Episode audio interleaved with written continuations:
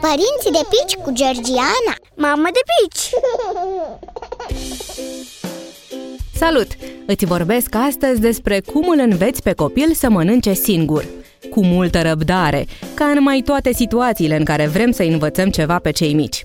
Iar când vine vorba să-l încurajezi să mănânce singur, va trebui să-ți dublezi răbdarea, pentru că micul învățăcel va face destul de multă murdărie până își va perfecționa abilitatea de a se hrăni cu propriile mânuțe. De învățat, poți începe să-l înveți odată cu debutul diversificării, dându-i acces la castronelul cu mâncare și lăsându-l să-și bage mânuțele curioase în piureurile colorate. Sună adorabil, știu, dar numai un părinte care a făcut asta știe cât are de curățat după fiecare masă. Recunosc, am avut zile când regretam decizia de a-i da voie fetiței noastre să experimenteze mâncatul cu mâna, fie direct din bolul cu mâncare, fie jucându-se cu bucățelele de legume fierte pe care îi le ofeream.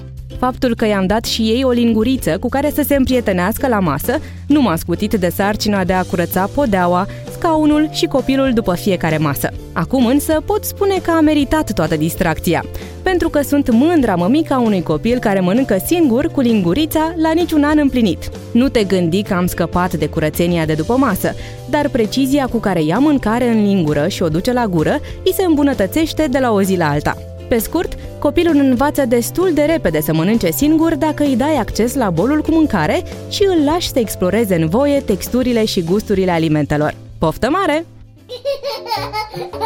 Părinții de pici cu Georgiana Mamă de pici!